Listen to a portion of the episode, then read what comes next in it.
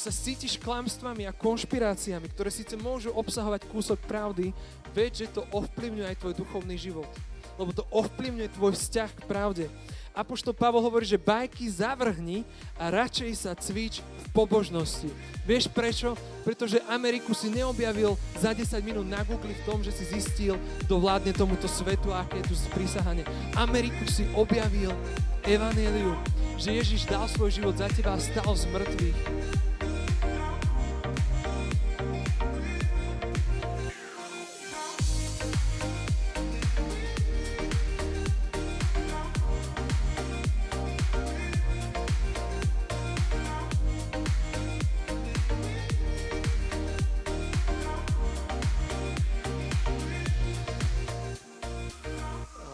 Takže pozdravujem vás aj ja všetkých do každého satelitu. Osobitne som tak rozmýšľal cez chvály, že my sa každý vidíme vlastne len tú svoju skupinku, ale Boh z hora vidí úplne všetky, na všetkých miestach a chcem vás pozbudiť, aby sme si aj v tomto eh, korona období 2 eh, zachovali dobré význanie. Apoštol Pavol hovorí Timoteovi, bojuj dobrý boj viery, dosahuj väčší život, do ktorého si povolaný a pred mnohými svetkami si vyznal dobré význanie. Timotej vo viacerých fázach svojho života, ako išiel a kráčal, tak vyznal dobré význanie, že dôveruje, dôveruje Bohu a dôveruje jeho evaneliu. Takisto Židom 10.23 hovorí, pridržajme sa neochvejne význania nádeje, lebo je verný ten, ktorý dal to zaslúbenie. Máš sa neochvejne držať význania nádeje, a tam v kontexte, že cez Ježišovú krv môžeš vstúpiť pred Otca, tak ťa pozbudzujem, uchovaj si dobré význanie. Keď sme nedávno prechádzali s Ivkou eh, tou nie je úplne ľahkou etapou, tak ma Boh veľmi učil, aké kľúčové, čo kedy poviem. Či budem teraz šomrať, či budem nadávať, či budem neverný, pochybovať, alebo či budem mať dobré význanie, že verím pánovi a že prejdeme týmto obdobím. Tak mať toto dobré význanie, Boh je stále dobrý a ja verím, že prejdeme aj týmto obdobím. Nedal nám ducha bojazlivosti, ducha strachu, ale moci, lásky a pokoja. Amen. A teraz už k téme dnešnej kázne. Eh, ak si pamätáte, eh, tak tej vlne Korona 1 eh, Rastio hovoril na takú tému, alebo mal viacej kázni. Neviem úplne, aký to mal nadpis, ale bolo to o marnotratnom synovi a milujúcom otcovi, o tom, ako sa vrátiť z Bohu eh, z periférie, keď si niekde na okraji. A ja to chcem dneska zobrať úplne z opačnej strany. A to je tá strana, že aby si nikdy od Neho neodišiel. Aby si nikdy neodpadol od Jeho milosti. A hovorím to preto, lebo som si uvedomil na sebe, a je to vec každého z nás, že každý z nás má určité oblasti, ktoré sú rizikové, ktorých keď sa niekto dotkne, tak ho to môže zatvrdiť a odísť od Boha. Možno si hovorí, že ja nič také nemám, ale Božie slovo nás varuje pred odchodom od Boha, čiže každý máme takéto rizikové oblasti, inak by nás nevarovalo. A v jeden moment, som, keď som prežil jednu situáciu, tak som sa normálne vydesil toho, bola to situácia, ktorá priniesla veľké sklamanie, tak som sa vydesil, že táto skúsenosť, ktorú som teraz prežil, má v sebe potenciál odviezť ma od následovania pána, pokiaľ s ňou nebudem jednať rázne a včas. Normálne ma to vydesilo, že toto ma môže odviezť od Boha. Často sú to charakterové veci alebo nejaké okolnosti, na ktoré reagujeme veľmi senzibilne, niečo, čo nás zraňuje alebo nás to má potenciál nahnevať. A k konkrétnejším prejavom prídeme neskôr, ale to, čo ťa chcem poprosiť je, aby si z modlitbou ku Svetému Duchu uvažoval, čo sa týka tvojho života, čo je tvoja riziková oblasť, ktorá sa musí zmeniť. Chcem vás pozbudiť v každom tom satelite, aby sme si spolu otvorili list Židom, aj v tom našom, list Židom 12, 12 až 16. A môj prvý bod, a dneska budem mať tri, inak to nezvyknem mávať často, ale dneska mám normálne, že tie klasické tri body. A prvý bod som nazval, aby si nevypadol z Božej milosti, aby nevyrástol horký koreň. Čiže môžeme čítať Židom 12, 12 až 16. Preto zase sprušte ochabnuté ramená a podlomené kolená a urovnajte si chodníky nohám, aby to, čo je chromé, sa nevytklo, ale radšej ozdravelo. Hľadajte pokoj s každým i posvetnosť, bez ktorej nikto neuvidí pána.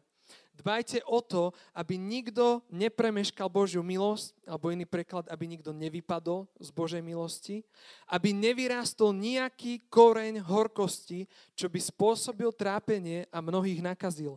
Aby nikto nebol smilníkom alebo bezbožníkom ako Ézau, ktorý si za jeden jediný pokrm predal prvorodenstvo. Už v tom 12. verši na začiatku vidíme jasnú výzvu. To, čo je ochabnuté v tvojom živote, musí byť sprúžené. Aj to, čo je podlomené, musí byť vzprúžené. A potom, keď čítame ďalej, tak to nie je len o teba. Máš si urovnať chodník preto, že sú tu aj druhí, aby neochoreli, aby sa, ale aby sa proste, aby tí, čo sú chromy, sa nepotkli o chodník, ktorým si ty, ale aby ozdraveli. Inými slovami, máš život a prinášať ovocie, ktoré je také, že keď sú ľudia okolo teba, ktorí sa podkýňajú, tak uh, máš žiť takým spôsobom a byť takým chodníkom, že prinášaš uzdravenie, že máš mať pozitívny vplyv. Amen. A potom nasleduje výzva, len tak rekapitulujem ten text, hľadaj pokoj s každým človekom. List Rimanom nám to trošku zľahčuje, tam je, že ak je to možné. Ja zistujem, že nevždy je to možné, ale máš hľadať, pokiaľ je to možné. Posvetnosť, bez ktorej ho nemôžeme uvidieť. A potom prichádzame do toho centrálneho verša, na ktorý chcem položiť dôraz. Dbajte, aby nikto z vás nevypadol z milosti Božej. Je to písané do kontextu spoločenstva, aby nikto z nás nevypadol z jeho milosti. To slovo dbajte sa dá preložiť aj ako postarajte sa o to, dávajte pozor navzájom na seba. Ako môžem vypadnúť z Božej milosti? Ako sa môže stať, že odídem od Boha. A v tejto kázni vôbec nechcem uh, rozoberať otázku, že či je možné prísť o alebo nie, je to úplne inokedy, ale kladem otázku, ako sa môže stať, že odídem od Boha a vrátim sa späť do sveta. Súvisí to práve s tým prvým veršom, ktorý sme čítali, verš 12, s tým, že ochabnuté ramena a podlomené kolená neboli vzprúžené. To je presne to, o čom som hovoril na začiatku. To sú tie rizikové oblasti, v ktorých sa potrebuješ posilniť Božou milosťou. Ak by si čítal text pred touto pasážou ešte trošku ďalej na začiatku alebo niekde v strede 12. kapitoly, tak je tam písané o, tej, že pán, o tom, že pán nás prísne vychováva. O Božej výchove. A že tá výchova nie je radosná, ale bez toho to proste nejde, lebo ak nie si vychovávaný, tak nie si jeho dieťa. A práve súčasťou tejto Božej výchovy je to, že formuje naše charaktery. Že nám ukáže to, čo je chabé a podlomené v našom živote. A niekedy nás vystavuje situáciám, kde je to zjavené len nám samotným. Možno si to niekedy zažil, proste niečo sa vyskytne, nikto ani nevie, že v tebe niečo sa deje, ale v tebe to proste vrie, niečo ti hrozne vadí. Proste prišla situácia, ktorá ukázala niečo, čo ťa hrozne nahnevalo. Keď to proste na nás príde a vieme, že je to v nás. A to je súčasť Božej výchovy, že ťa niekedy vystaví takýmto situáciám, že niečo v tebe vrie. A teraz sú dve veci, ktoré sa môžu stať. Dve veci, ako na to môžeš zareagovať. Lebo tá situácia to sama o sebe ešte nevyrieši. Tá len slúži na to, že je ti odkryté, že niečo, niečo v tebe vrie. A môžeš spraviť dve veci. A tá prvá vec je, že to dáš pod Božiu milosť a necháš sa transformovať. A tá druhá, o mnoho horšia je, že v tebe vyrastie nejaký horký koreň. Čo je to ten horký koreň alebo koren horkosti. Nielen v tomto texte, ale aj v iných textoch sa veľmi často je to tak prepojené e, to slovo vypadnutie alebo odklonenie sa s horkosťou. Vypadnúť z Božej milosti rovná sa byť v horkosti to, čím si nejednal v čase Božej výchovy, keď on na to poukázal, ak si s tým rázne nejednal, tak to má potenciál prerásť v koreň horkosti. Niektoré komentáre uvádzajú, že to môže byť pícha, nepriateľstvo, rivalita, čokoľvek, čo škodí iným. A môže to prerazť až do toho, že nakoniec ty sám sa staneš koreňom horkosti, lebo včera sme si veľmi ešte aj s jedným bratom lámali hlavu nad tým, ako ten 15. verš grečný preložiť. A jeden z možných a pravdepodobných prekladov je, že ten koreň horkosti je sám človek, ktorý vypadol z Božej milosti. Asi by si nechcel mať takú prezývku. Chcel by niekto takú prezývku, že, že ty si ten koreň horkosti? Tá situácia má potenciál preraz, ak ju nevyriešiš správne v to, že zahorkneš a staneš sa koreňom horkosti. A to súvisí s ďalším faktorom, že tento koreň horkosti pôsobí trápenie a poškornenie mnohých. To, keď vypadneš z Božej milosti, keď zatvrdneš, keď zahorkneš, to vždy ovplyvňuje druhých. Pôsobí to na nich, pôsobí to zraňujúco a pôsobí to takisto mocou zvedenia. A preto si dávaj teraz tej druhej perspektívy pozor na to, keď je na niekoho, keď je v horkosti, keď je zatvrdený. Nevystavuj sa jeho vplyvu, lebo aj ty ponesieš jeho ovocie. Človek v odpadnutí prináša odpadnutie aj do tvojho života a sám veľmi dobre viem, o čom hovorím, keď som sa venoval jednému človeku, ktorý žil v horkosti a v dobrej viere som mu chcel slúžiť, tak nás Boh nakoniec aj s Ivkou privedol do momentu, že sme museli zrušiť vzťah s ním a zrazu sa zlepšil náš vzťah s Bohom. Ako je to veľmi prepojené, keď sa dáš pod vplyv horkosti. Ale moja otázka je na teba, čo je slabé v tvojom živote? Čo má potenciál prerásť v horký koreň alebo výhonok? Čo má potenciál vystreliť? To slovo horkosť v grečine sa volá, že hríza, by sa dalo aj preložiť ako nepriateľstvo, ako hnev. A celý tento úsek je smerovaný do kontextu spoločenstva. Vypadnutie z milosti, z Božej milosti totiž často súvisí so vzťahmi. Neviem, či ste sa s tým niekedy stretli, ale nastane nejaký konflikt v cirkvi, nejaké ambície nie sú naplnené, človek sa zatvrdí a odchádza so záverom, že všetci kresťania sú pokrytci a ja, a ja končím s nimi. Veľa odpadnutí od Boha súvisí práve s touto oblasťou, oblasťou vzťahov. Je, je to veľmi citlivá oblasť. Má to aj u teba tento potenciál. Nepriateľ na to veľmi útočí. A buď si istý, že na to bude útočiť aj v čase izolácie. O to viac nedorozumení môže vzniknúť, o to viac intrík, o to viac pocitu nezáujmu, môže prísť potom sebalutovanie a horkosť. A už si tam, kde si nechcel byť, ak s tým nejednáš včas. Ak si povieš, že ja to mám pod kontrolou, mňa sa to nejak netýka, tak ved, že tieto veci majú potenciál ťa prerásť a Božie slovo nás varuje, aby ten, kto stojí, si dával pozor, aby nepadol. Amen. Čiže kľúčová je oblasť vzťahov. Ak zažiješ aj oprávnenú krivdu, nezahorkni. Táto horkosť môže vybuchnúť. Ak si sklamaný s ľuďmi, nezahorkni, nevypadávaj z Božej milosti. Má to obrovskú moc. Sám viem, o čom hovorím. Možno je to oblasť, keď sa cítiš nedocenený, vynechaný, zabudnutý, možno skreslené, možno oprávnené, keď si nárokuješ na niečo, možno sa porovnávaš. A sám som zažil, ako ma pán vychovával v tejto oblasti, ako ma vystavil situácii, kde som sa musel rozhodnúť, že buď sa pokorím a Ježiš zober všetku moju píchu, zober všetko moje nárokovanie pod, uh, v spoločenstve a kdekoľvek a dať sa pod jeho milosť, alebo som mohol zahorknúť a byť trpký, že na mňa sa tu zabudlo, alebo čo. A keď som išiel tým smerom k zahorknutiu, tak som cítil, že to robí so mnou neskutočné veci, ktoré sa odrážali nielen na vzťahoch s ľuďmi, ale na vzťahoch s Bohom, pretože to sú veľmi prepojené oblasti. Daj to pod Božiu milosť. Vydesil som sa presne nad tým a potreboval som povedať, Bože, ja sa pokorujem a, a dávam ti to a nechcem si nárokovať veci ani v spoločenstve. Zároveň je tu výzva byť tým, kto urovnáva chodníky a nepôsobí pohoršenie slabším, aby si hľadal pokoj a posvetnosť aj s ľuďmi. Záver je tam toho verša e, riziko smilstva a bezbožnosti. To sú znova oblasti, ktoré potrebujú prejsť transformáciu a ktoré môžu spôsobiť viac, ako by sme čakali. Môžu spôsobiť zatvrdnutie srdca. To je môj prvý bod. Aby si neodpadol, pozriem sa, ako som ho presne nazval, z milosti Božej, aby nevyrástol nejaký horký koreň, obzvlášť v podobe vzťahov. Druhý bod je, aby si neodpadol od živého Boha a my ostaneme ešte v liste Židom, môžete to nalistovať.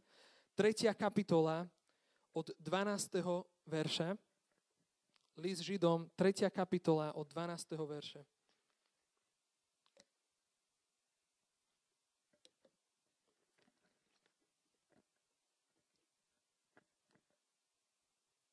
Ja ešte prečítam aj kúsok predtým.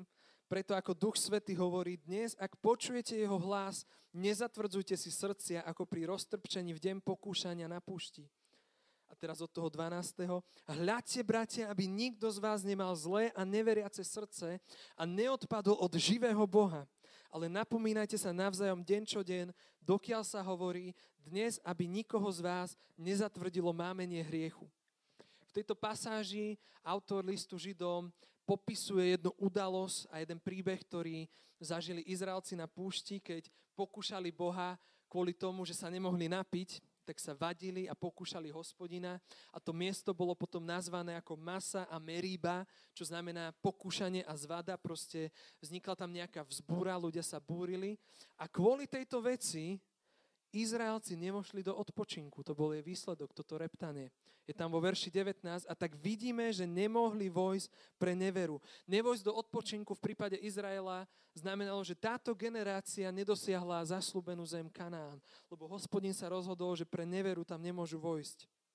Zaujímavé, že v tejto situácii ani nepomohlo, že tesne predtým Boh horké vody v máre premenil na sladké. Oni znova reptali, že my nemáme čo piť a vznikla tam proste zlá atmosféra, možno si to vieš predstaviť, šomre jeden človek, zrazu dvaja, traja, zrazu všetci, je to fakt zle na tej púšti. Hey, aj v zbore sa ináč dá rozprediť taká atmosféra. Ty buď nositeľom tej inej, toho dobrého vyznania. Amen. Čiže je tu znova vážne varovanie pred odpadnutím od živého Boha. Tu použité slovo apostenaj, ktoré je z tej istej kategórie ako apostázia, možno ste to niekedy počuli. Znamená to odpadnúť, stať sa odpadlíkom alebo odstúpiť v iných textoch, opustiť niekoho, aj vyvolať zburu. A toto je veľká výzva pre veriacich pred neverou. A, a tak ako aj ten text 13. kapitola, tu sa to nemení, je to znova do kontextu spoločenstva, lebo Izraelci reptali ako spoločenstvo. Ďalším kľúčovým faktorom pri odpadnutí je nevera. Vidíme, že Izraelci si zatvrdili srdce neverou počas toho, ako ich Boh viedol cez púšť. Proste reptali, rozhorčovali sa. Na čo nás vyviedol? Aby sme tu pomreli? Není tu ani čo piť? A už úplný vrchol bolo, v Egypte bolo lepšie. Hej, proste takéto reči mali. Ako sa prejaví neverou zatvrdnuté srdce. Je to veľmi jednoduché. Takže máš problém mu veriť. Neveriť v jeho existenciu, ale veriť jemu samotnému. Deje sa to často vtedy, keď nepríde odpoveď, keď nepríde prerazenie, ke, keď si sa za niečo modlil a veci sa nedejú takým spôsobom, ako si sa modlil a prežívaš niečo, čo by sme mohli nazvať sklamanie z Boha.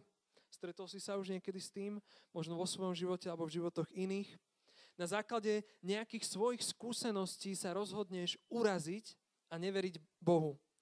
A často je to v momente vtedy, keď On vyžaduje práve vieru. Ten moment je stvorený na to, že nechodíš na základe toho, čo vidíš alebo cítiš, ale len vierou sa potrebuješ cez neho preniesť, ale ty sa sklameš z neúspechu, z nevypočutej modlitby a odmietneš veriť Bohu. Nehovorím teraz, že máme veriť nejak slepo a, a nevyhodnocovať nejaké vlastné kroky, ale keď ti to proste napadne vzťah s Bohom a ty si zatvrdíš srdce neverou a neveríš Bohu. Takisto sa to deje, keď si dostal nejaké zaslúbenie a povolanie od Boha a nevieš cez niektoré veci preraziť a začneš viniť za to Boha. To krásny príklad v živote Mojžiša. Boh ho povoláva s obrovskými fanfarami, s ohňom na pušti. Mojžiš sa nakoniec na to dá po nejakom váhaní a ide za a prosí faraóna, prepust môj ľud. A, a dopadne to ako? On tam ide s Božím mandátom, s Božím povolaním a dopadne to, že poprvé faraón neprepúšťa ľud, po druhé faraón priťažuje prácu Izraelcom, po tretie Izraelci sú proti Možišovi a Áronovi. To sú tri opačné výsledky, ako dostal Možiš zaslúbenie, lebo nevedel, koľko to bude trvať a čo to má všetko ešte sprevádzať, že ešte bude 10 rán a tak ďalej. A možno si vo svojej službe, povolania alebo v živote prerazil cez veľa prekážok, kde ti Boh otvoril cestu, ale prídu ďalšie, ešte väčšie a ty si povieš, toto už proste nezvládam a urazíš sa v rámci svojej služby, že, že Boh proste neplní zaslúbenia, ja odchádzam z tohto povolania a toto je presne nevera. To je to, čo spravili Izraelci na tej púšti. Napriek tomu, že Boh im hovorili, že vy ste to robili napriek tomu, že ste videli moje dobré skutky, vy ste už videli, cez, cez čo ste všetko prerazili, aj tak ste neverní. To sa môže stať v tvojom živote, keď kráčaš v povolaní, vidíš prielomy a v niečom nie a urazíš sa a nejdeš ďalej. Uh, možno viete, my sme už dávno chceli byť na Ukrajine. Už dávno sme tužili potom, aby nás Boh vyslal a uvoľnil a teraz pre nejaké komplikácie sa nám zase posunul termín. A ja vidím kopec zázrakov, cez čo nám dal Boh prerazenie, ako kráčame jeho vernosť, proroctva, zaslúbenia. A nevidím úplne naplnenie v, tomto, v tejto oblasti a modlím sa Bože, už nás vyšli. A je to niečo, čo znova, keď by som zle spracoval vo svojom živote, tak to má potenciál, aby som zahorkol a povedal, tak ja nejdem, keď nás ty nevieš vyslať, tak ja nejdem a môžem sa uraziť a sklamať. Ak opúšťaš svoje povolanie, to jedinečné miesto, kde máš stáť a každý nejaké má, ak nemáš alebo nevieš o ňom, hľadaj Boha a získaš ho, tak sa stráca dôvera voči, Bohu. Stráca sa dôvera voči jeho plánu s tvojim životom. Stráca sa dôvera v to, že on má dobré zámery a upredňujú sa zrazu tvoje zámery a to je krok od odpadnutia. Ako si na tom? Znova, je to o mnoho rizikovejšia oblasť, ako by si mohol predpokladať, odmietnutie Božieho povolania, čiže neposlušnosť voči Bohu. Je to riziková oblasť neverí, ktorú nemôžeme podceniť. Táto pasáž tiež hovorí, napomínajme sa navzájom deň po deň, dokiaľ sa hovorí, dnes, aby nikoho z vás nezatvrdilo mámenie hriechu. Samozrejme, pri odpadnutí vždycky veľkú úlohu zohráva to, čo písmo nazýva, že máme hriechu, že nás láka svet, láka nás pokušenie, žiadosť tela, hriech, ale máme perfektnú pomoc, lebo v tom, isté, v tom istom liste Židom sa píše, že tým, že sám trpel, keď bol pokúšaný, myslí sa Ježiš, môže pomôcť pokúšaným. Môže pomáhať pokúšaným. Čiže Ježíš ťa vie udržať a vie ti pomôcť a víťazstvo nad hriechom je úplne reálne. Nie je to len teória. A tieto dva faktory, nevera z jednej strany a hriech, sú veľmi blízko seba. Nevera v, v najlepšie Božie pre mňa, vážne narušenie obrazu o Bohu, čo je hlavná práca nepriateľa. Neviem, či tomu rozumieš, keď neveríš v Božie najlepšie pre teba, že Boh má s tebou dobré zámery, tak to krivý obraz Boha Zrazu sa na ňo pozeráš inak a preto písmo hovorí, neodpadnite od živého Boha. Možno si si už spravil z neho modlu, to je Boh, ktorý mi nechce dobre, ktorý ma nedokáže previesť, som z neho sklamaný, ale Biblia varuje, neodpadni od živého Boha. On je živý Boh. A ak neveríš v jeho dobré zámery pre teba, tak ho robíš klamarom. A to je blízko k tomu, že začneš hľadať uspokojenie v hriechu a skončíš vo svete ako Démas. Je písané, že Démas opustil ma, hovorí Pavol, zamilujúci tento svet. Vidíte, toto je dva v jednom. Demas spravil obidve tieto veci naraz. Bol kresťanským pracovníkom, bol spolupracovníkom Apoštola Pavla na jeho misijných cestách. Pavol ho viackrát spomína a je tam písané, že opustil ho, to znamená nevera, Demas opúšťa povolanie od Boha a zamilováva si tento svet a veci, ktoré sú v ňom. To znamená hriech, lebo svet leží v moci zlého. Vidíte, to sú dve veci naraz. Opustí Bože povolanie a ide do sveta. Nevera znamená, že nielen, že si v nejakom medzipriestore, ale ideš do hriechu, ideš do sveta. Demas mal proste v určitom bode svojho života mohol prežívať niečo také, že už mám toho dosť. Proste ani nevieme, čo budeme zajtra jesť kuse sa tu venujeme ľuďom, veľa cestujeme s Pavlom, v kuse si tu upierame, ja už na to kašlem, už chcem žiť pre seba. Ak nie si prítomný v Božích veciach, neexistuje nezávislý medzipriestor, ale si vo veciach hriechu. Ktorý hriech láka teba a ktorý sa ti môže stať osídlom a môže vybuchnúť tak, že, že ťa to zvedie na zlú cestu. Znova opakujem, hľadte, bratia, a to je Bože volanie dnes k nám, tomu verím, aby nikto z vás nemal zlé a neveriace srdce a neodpadol od živého Boha. Hľaď, dávaj si pozor, skúmaj, ak si nevere, rieš to, ak ťa pokúša hriech, rieš to. Jednaj s tým pokušením a buď tam, kde máš byť. A ideme do posledného, tretieho bodu a to je odpadnutie od pravdy. 1. Timoteovým 4.1. Aj tento tretí text vás poprosím, aby sme si nalistovali. 1. Timoteova 4.1 až 2.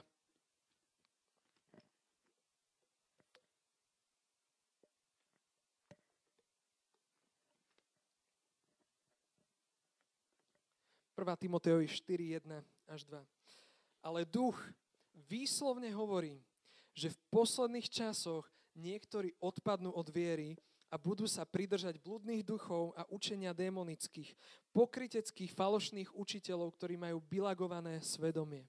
Že doteraz sme hovorili o o horkých koreňoch, o tom, o vypadnutí z Božej milosti, o vzťahoch, potom o nevere, obzvlášť nevere v Božie povolania, v to, že On je dobrý a o hriechu. A teraz budeme hovoriť o odpadnutí od viery. Je to niečo, prečo nás varoval už sám Ježiš, keď povedal, hľadte, aby vás nikto nezviedol. Proste on sám povedal, že taká doba príde a duch to tiež vyslovne hovorí, že v posledných časoch niektorí odpadnú od viery.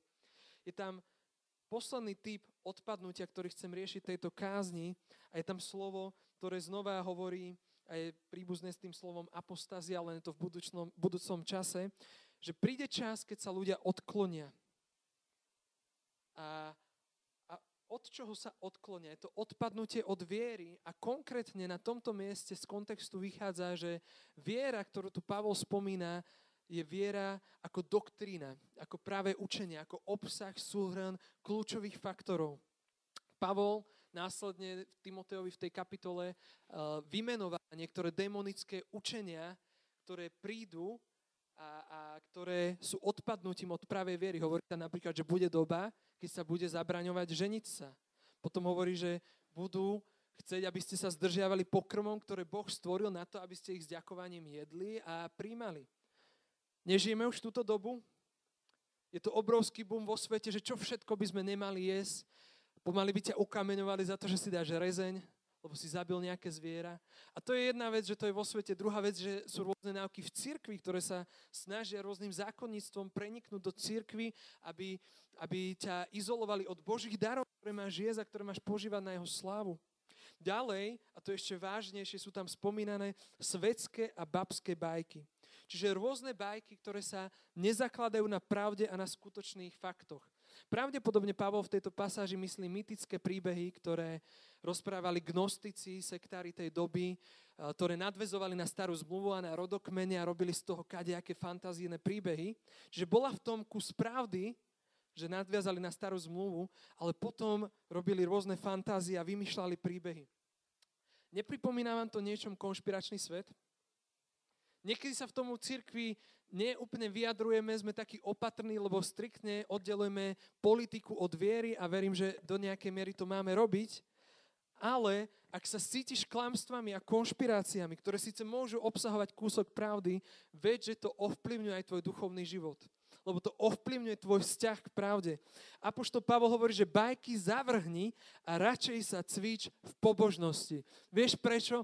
Pretože Ameriku si neobjavil za 10 minút na Google v tom, že si zistil, kto vládne tomuto svetu a aké je tu sprísahanie. Ameriku si objavil v Evangeliu, že Ježiš dal svoj život za teba a stal z mŕtvych. Toto znamená, že zavrhni svetské bajky, zavrhni babské bajky, zavrhni tie nezmysly a nenávisné hlúposti a cvič sa v pobožnosti, cvič sa v evaneliu. To je to práve zjavenie. Nie, nie výmysly. Čo je tvoja slabá stránka v oblasti viery? V oblasti doktríny? Po krátkom rozhovore s Jehovovými svetkami začneš pochybovať, že Ježiš je naozaj Boh, že je Boží syn? Čo je tvoja slabá stránka? Odpadnú od viery. Sú to základné pravdy ako narodenie z panny, Ježišovo božstvo, úplná hriešnosť človeka. Čo sa nám sem tlačí z humanizmu? Človek je dobrý, má v sebe dobrý potenciál, má v sebe potenciál zmeniť svet dobrému. Biblická doktrína, človek je úplne skazený a nedokáže nič vyprodukovať dobre, čo by bolo z neho. Ďalšia dôležitá doktrína. Ježiš ako jediná cesta k Bohu. Čo sa nám tlačí zo sveta tolerancie? Všetky cesty idú k Bohu, len sa inak volajú a, a všetky sú v podstate dobré. Keď sme mali raz takú diskusiu na jednom internáte a, a bola to v podstate taká forma evangelizácie odpovedali sme v rámci toho aj na rôzne otázky, ktoré sa študenti pýtali, tak prišla taká otázka, že presne na túto oblasť, že ako by dobrý Boh mohol dovoliť, aby ľudia z iných náboženstiev išli do zahynutia a že sa mília. Veď aj to je určite cesta k Bohu. Tak sme zodpovedali tú otázku, snažil som sa nejak biblicky vysvetliť, prečo je Ježiš jediná cesta k Otcovi. A potom som zistil zaujímavú vec, že to dievča, ktoré položilo tú otázku, to není, že ju to len tak napadlo na tej diskusii, ale že chodí na jednu skupinku a tú otázku tam riešia na každej. Proste vo svojom srdci si zamilovala lož a preto stále to rieši a stále sa na to pýta a stále tomu nechce uveriť, že by to mohlo byť tak, že Ježiš je jediná cesta. Ďalšie dôležité doktríny, kríž ako dostatočné dielo k spaseniu, skriesenie z mŕtvych, Ježišov druhý príchod. Alebo aj také jasné veci, že ako muža a ženu ich stvoril. V posledných časoch ľudia odpadnú od týchto pravd a my žijeme v týchto posledných časoch a mnohé tieto pravdy sú pod palbou a to ja nechcem len kritizovať nejaké blody, ktoré fičia vo svete. To nás v podstate nemusí až tak zaujímať, lebo tento text je varovaním pre nás. Je varovaním, aby sme my neodpadli od pravdy. Nie je to len vykreslenie, že takto to proste bude, ale ide o to, aby sme my odolali tomuto zvodu, aby sme nepresiakli týmto zvodom. Možno tvojou slabou stránkou nie sú tieto základné doktríny, ktoré som vymenoval, ale Pavol v ďalšom liste Timotejovi hovorí, že príde čas, keď ľudia neznesú zdravé učenie, ale pretože chcú počúvať len to, čo sa im páči, budú si podľa svojich žiadostí zháňať učiteľov. Akých učiteľov si ty zháňaš? Tam potom písané, že odvrátia svoj sluh od pravdy a obrátia sa k bajkám. Čo vyhľadávaš ty? Čo rád počúvaš? K čomu máš sklon? Čo je slabosťou tvojho srdca? Každý nejakú má, to dievča malo slabo, že, že ako môžu ísť iné národy do pekla. Existuje ešte horšia slabosť, to peklo neexistuje, lebo milostivý Boh nemôže niekoho poslať do pekla. Čo je slabosťou tvojho srdca? Hej, čo je lož, len dodávam. Čo je slabosťou a chceš, čo môže práve prísť odpadnutie od viery. Niekedy to začína len takýmito otázkami, že len tak uvažuješ a príde ti to logické, veď áno, Boh je dobrý, ľudia sa nemôžu trápiť v pekle. Niekedy je to len začiatok také, by som nazval koketovanie s tými myšlienkami a môže to prerásť do úplného odpadnutia a prídeš k úplne milným záverom a k úplným herezám. Držíš sa zdravého učenia? Počúvaš aj o hriechu, o spravodlivosti, o súde, o pekle, alebo len jednu stranu mince? O milosti, o dobrote, alebo naopak, to je tiež teraz trend, že len o hneve a o treste, to tiež inak nie je úplne v poriadku. Čo je slabosťou tvojho srdca, aby si zostal v zdravom, inak povedané vyváženom učení? Čo je slabosťou tvojho srdca? Duch výslovne varuje, že v posledných časoch odpadnú ľudia od viery. Poprosím teraz Vila a budeme sa modliť.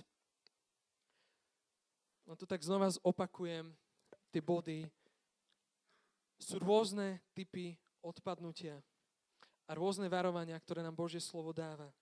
Dbajte o to, aby nepremaškal nikto Božiu milosť, aby nevyrástol nejaký koreň horkosti, čo by spôsobil trápenie a mnohých nakazil. Keď ťa Božia výchova vystavuje situáciám, kde si pod tlakom, kde to v tebe vre a niečo v tvojom charaktere, čo je slabé a čo je podlomené, sa chce prejaviť, Daj to pod Božiu milosť, nezahorkni. Nech to nevyrastie ako horký koreň a, a ty budeš zrazu horký koreň. Daj Bohu oblasť vzťahov, kde je napätie, kde, kde proste máš čas, chuť sa na to vykašľať a zahorknúť. Daj mu to, lebo to znamená, že zahorkneš aj voči nemu. To je prvá oblasť, koreň horkosti. Druhá oblasť je, Hľadte, bratia, aby nikto z vás nemal zlé a neveriace srdce a neodpadol od živého Boha. Daj Bohu oblasť neverí. Ak si zažil nejaké sklamania, ja nemám odpoveď na všetky situácie, ktoré si prežil a prečo sa stali tak, ako sa stali, ale mám jednu odpoveď, že Boh je dobrý a musíš sa mu na novo rozhodnúť dôverovať a nechať sa ním uzdraviť. Neprepadni sklamaniu, kde si povieš, tak ja to kašlem a idem, idem proste si žiť svoj život a idem do hriechu ako Démas, ktorý opustil Bože povolanie a išiel do hriechu. To je druhá oblasť. A tretia oblasť je neodpadni od viery. Duch výslovne varuje. Keď duch výslovne varuje, tak výslovne varuje. Neodpadni do konšpirácií, ale buď v evaneliu, neodpadni od zdravých biblických doktrín, ktoré sú v tomto svete a rôznych názorov, ktoré sú v tomto svete, ale udržuj sa v pravde, v zdravom biblickom učení, vyvážene. Posledný text, ktorý prečítam je, že sa píše v Jánovi, až po závis po nás túži duch ktorý mu dal prebývať v nás. Preto Boh dnes zoslal toto slovo, lebo On nechce, aby si odpadol. On nechce, aby si išiel do sveta. On nechce, aby si bol v stave horkosti. On nechce, aby si premeškal Božiu milosť. On nechce, aby si mu neveril. On nechce, aby si bol v blúdoch, ktoré úplne odrovnajú tvoj život a, a budeš žiť v nejakých imaginárnych svetoch. On chce, aby si žil, žil pod jeho milosťou, aby si žil pod jeho pravdou. A neviem, v čom Duch Svety prehovoril k tebe, ale chcem vás pozvať aj v tých satelitoch Možno sú to tak hlboké veci, že to len v tebe vre a nechceš, aby to nikto ani videl. Tak to rieš sám s Bohom a modli sa. Možno to potrebuje štádium, aby si to vyznal a prosil druhých, aby zložili na teba ruky, aby padla na teba Božia milosť, aby to, čo je slabé, bolo sprúžené, aby sa to narovnalo, aby si aj pred druhým bol chodníkom uzdravenia a nie úskalia ale verím, že Duch Svety niečo pri tebe pomenoval, lebo všetci máme nejakú rizikovú oblasť, ktorá má potenciál vybuchnúť a odviezť nás tak ďaleko, že sa môže byť veľmi ťažké vrátiť. A nebudem teraz o, rozoberať otázku vrátenia sa, ale nikdy nevypadni. To je lepšie, ako sa potom vrátiť. Nikdy nevypadni. Tak vás poprosím aj v tých skupinách, dajme tomu úctu a postavme sa tam. Nevieme to tuto nejako odkontrolovať, ale veríme vám. A budeme sa modliť Daj priestor Svetému Duchu. Duch túži po tebe. On ťa chce udržať a bez Neho, ešte som zabudol, pardon, bez Neho nemáš šancu neodpadnúť. Ak si taký ten hrdina na Petra, nikdy ťa nezaprem, zapreš. Musíš si uvedomiť, že musíš zotrvať Božej milosti, viere a pravde. Len Boh sám má moc ťa udržať pri tebe. Len Boh má moc to spraviť. Vojdi teraz do Božej milosti. Tak Pane Ježišu, ďakujeme Ti za Tvoje slovo, ktoré si nám dal. A prosím o to, aby si jednal teraz každým z nás. Aby to, čo je chábe, bolo sprúžené v mene Ježiš. Aby to, čo bolo podlomené, bolo sprúžené v mene Ježiš. Aby si Ty ukázal, ktoré sú tie oblasti, ktoré, s ktorými máme jednať. Aby rôzne pnutia aj vo vzťahoch, aj v zbore, aj v cirkvi, horkosť, aby teraz boli uzdravené v mene Ježiš. Aby prišlo slovo uzdravenia, páne. Aby odišla horkosť a všetko, čo sa protiví Bohu. Aby náš prístup bol prístup pokory a nie prístup pýchy a zatvrdnutia a odchodu, páne. Aby sme nemali rebeliu voči Tebe. Bože, odpust všetku neveru, keď sme neverili v Tvoje prerazenie v rôznych oblastiach, do ktorých si nás povolal. Napriek tomu, čo sme všetko zažili s Tebou. Rozhodujeme sa Ti veriť, lebo si dobrý. Rozhodujeme sa Ti dôverovať, Pane Ježišu, že Ty máš správne načasovanie, že Ty máš správne odpovede. Aj keď nechápeme, chceme veriť, lebo veriť je viac, Pane. A tak sa modlím, aby si nás vystrihali aj pred nebezpečenstvom hriechu, pred nebezpečenstvom apostázie, odpadnutia do bájok, do milných učení, do nezdravých vecí, Páne Ježišu, do celého toho balíka. Chceme verní ostať pri Tebe, Páne Ježišu. Zmiluj sa nad nami a daj nám svoju milosť, aby sme boli v Tebe, aby sme sa držali Teba, Páne Ježišu, aby nikto z nás nevypadol z Božej milosti aj v, počas obdobia korony, Páne Ježišu, aby nikto neprepadol pocitu, že som izolovaný a všetkým som ukradnutý, lebo Tebe záleží na človeku a nie je to pravda, Páne. Prosím o to, aby Božia milosť teraz uzdravovala všetky tie veci, aby si Duchu Svety zdôraznil to varovanie tak, ako sa len dá. Ďakujeme, že túžiš po nás, že nás miluješ, až po závis túžiš po nás, Páne. Tak žehnám každému jednému, aby toto slovo prinieslo ovocie správne do jeho života mene Ježiš. Amen.